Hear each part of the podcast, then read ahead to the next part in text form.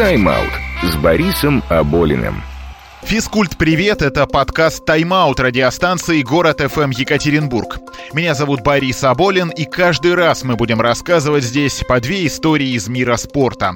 От простых и неожиданных фактов до удивительных событий, которые повлияли не только на результаты, голы, очки, секунды, рекорды, но и на мировую культуру и историю. Слушайте нас на всех стриминговых сервисах, где есть подкасты, от Яндекс Музыки до Кастбокса. Также не забывайте ставить оценки в Apple Podcasts. Приятного прослушивания!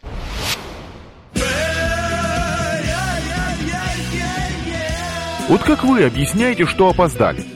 Проспал, не сработал будильник, пробка, прорвало трубу, стихийное бедствие, а менее оригинальное, но более честное, забыл перевести время. А между тем именно такая история произошла со сборной России перед отправкой на летнюю Олимпиаду 1908 года в Лондоне. Предусмотрительно, ведь отправились заранее, только не учли, что Великобритания уже 200 лет как перешла на григорианский календарь, а в Российской империи по-прежнему юлианский. Разница около двух недель. Играет Биг Бен Прилетели, стали регистрироваться, и тут выяснилось, Олимпиада давно идет, какие-то состязания вовсе завершились. В результате не участвовали в соревнованиях наши стрелки, а они на тот момент являлись победителями всемирных соревнований в Париже и Афинах и прибыли в Лондон фаворитами опоздали. В запасе оставались два борца, легкоатлет и фигурист. Да-да, состязания по мужскому фигурному катанию входили в программу летней Олимпиады. Ну, до зимних оставалось чуть меньше 20 лет. Именно здесь первую медаль для нашей страны высшего достоинства завоюет Николай Коломенкин, специально для Олимпиады взявший фамилию Панин. Но про это поговорим в свое время. Тем более фигурный триумф состоится осенью, в октябре. А вот гораздо раньше, в июле, официальный счет олимпийским медалям России открыли борцы. По серебру завоевали Николай Орлов и Александр Петров.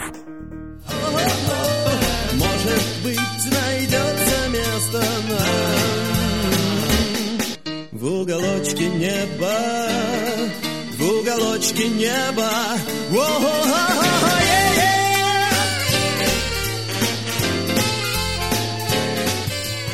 Это вам не тот Петров, который в фильмах про Гоголя и Т-34 снялся. Этот Петров воевал по-настоящему, в русско-японскую, освоил там джиу-джитсу, потом уже после революции обучал ему красноармейцев. А на Олимпиаду попал из-за патриотизма. Посетил как-то его борцовскую школу в Петербурге известный спортсмен из Голландии Иван Риль. После первой же выигранной схватки у любителя произнес по-немецки «Слабовато эти русские, где им равняться с нами, европейцами?» А Петров-то был не просто сильный. Он родился в купеческой семье, получил прекрасное образование в Московском университете, работал в Гейдельберге и прекрасно владел иностранными языками. Поэтому все понял и тут же вызвал басурманина на поединок и прижал к ковру.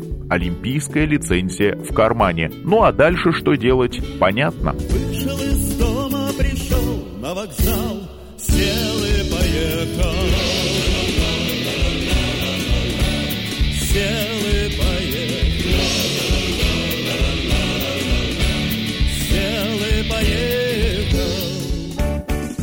На самой Олимпиаде было особенно весело. Проиграл, выбываешь, схватка 20 минут, финал вообще серия до двух побед, то есть могут быть и три поединка. Если никто не выиграл, судьи определяют победителя. Не обошлось без скандалов. Одного из спортсменов признали сильнейшим, потому что он был сыном одного из рефери. Петрова в финале ждал венгр Ричард Вейс, и именно его дважды признали лучшим именно признали, потому что некоторые приемы Петрова судьи не оценили. Тем не менее, он не стал протестовать и получил серебряную медаль из рук супруги короля Эдуарда Александры, между прочим, родной тети русского императора Николая II, она сестра супруги Александра III Марии Федоровны. Затем Александр Петров чем только не занимался. И греб, и плаванием, в том числе выигрывал заплывы с камнем на шее – и конькобежным спортом, и медицину преподавал, а с установлением советской власти стал одним из лучших судебно-медицинских экспертов-биологов. Еще один россиянин, Георгий Липин, на играх в Лондоне участвовал в марафоне и занял 19 место, а потом отказался возвращаться на родину, взяв имя Джордж Линд и гражданство Великобритании. Запомнился марафон и другим событием. Итальянец Дорандо Пьетри первым вбежал на стадион, но упал от усталости. До победного финиша его донесли судьи, зрители и журналисты. По некоторым версиям одним из последних был Артур Конан Дойль.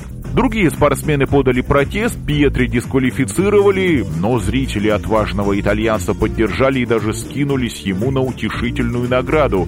Через 40 лет после забега, получивший вместо Пьетри золото британец Джо Дикин, рассказал, что якобы люди по ходу трассы дали Пьетри, случайно или намеренно, выпить вместо воды бренди. Поэтому он не устал, а был попросту не трезв. Давайте Вапчуба-дуба. Что к этому моменту во мне уже внутри 05, 07, 033. Был еще Оскар Сван, который признавал только золото, а остальные медали выбрасывал. В Лондоне этот швед стал первым, и до сих пор является самым возрастным олимпийским чемпионом. Тогда всегда длиннобородому, седовласому скандинаву было 60. А потом, в 1920 году, на Олимпиаде в Антверпене он в 72 года настреляет на бронзу. Вот вам еще одно никем не превзойденное уже сто лет достижение. И кто после этого говорит «главное не победа, главное участие»?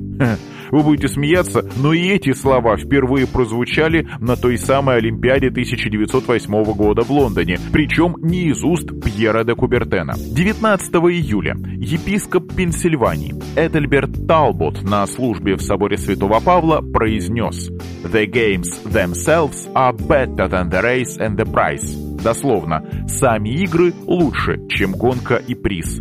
Так что, как сами видите, и перевод Главное не победа, а участие очень литературный. Поэтому сами решайте, как лучше передать эти слова и какой путь к победе вы выбираете.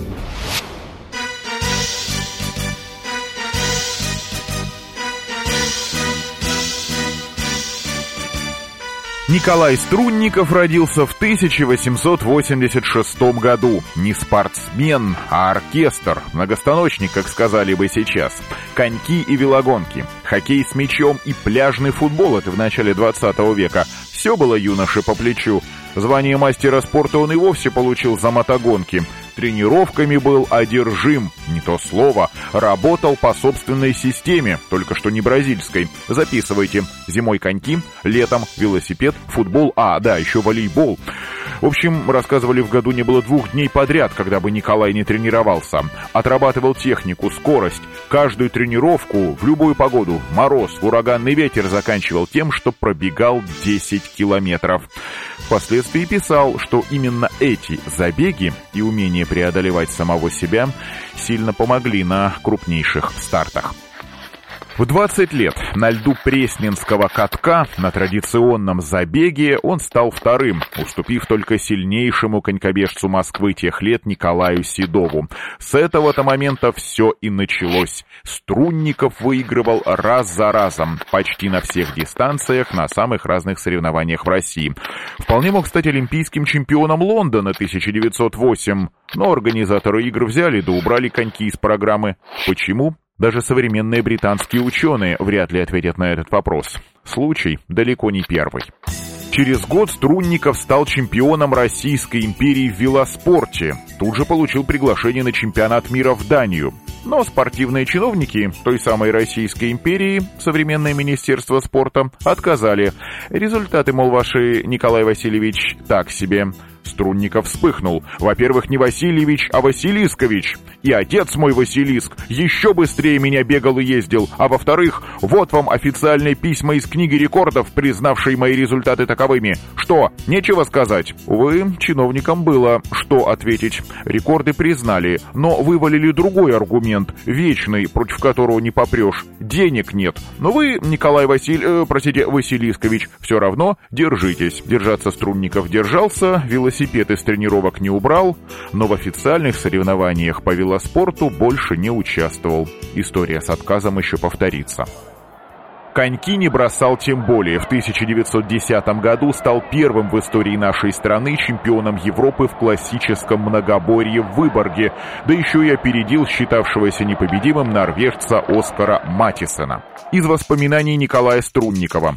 В Выборге шел дождь. Дорожка превратилась в кисель. Вставая на старт 1500 метров в паре с Матисоном, я про себя решил. Всем проиграю.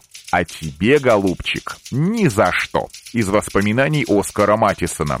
Маленький, в черном обтягивающем мускулистое тело свитере, русский из Москвы, справился с покрытым водой льдом лучше, чем кто-либо из нас. Почти сразу после чемпионата Европы Николай Струнников отправился в Хельсинки, куда из Австрии из-за теплой погоды перенесли чемпионат мира. И также впервые в истории российского спорта завоевал золото. Особенно показательным стал 10-километровый забег. Струнников его провел блестяще, а Матисон провалил. Николаю не помешало даже то, что судьи странным образом не прозвонили в колокол, когда наш бежал последний круг. Через год Струнников планировал триумфально защитить свои титулы титулы в Норвегии. Защитил, но не триумфально. Он-то думал снова сделать это в борьбе с Матисоном, а тот взял и заболел.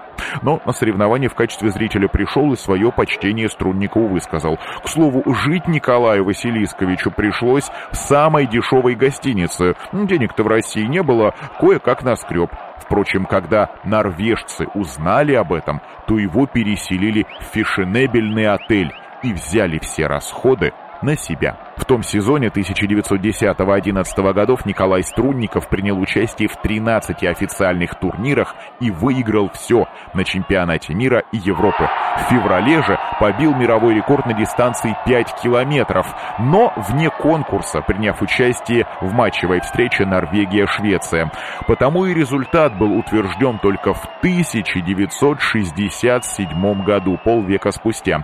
Вот что написал об этом журнал «Всемирный спорт и здоровье». Феноменальный русский, как называют Струнникова, в беге на 5 километров показал такой размах, такие гигантские шаги и красоту движений, что толпа замерла.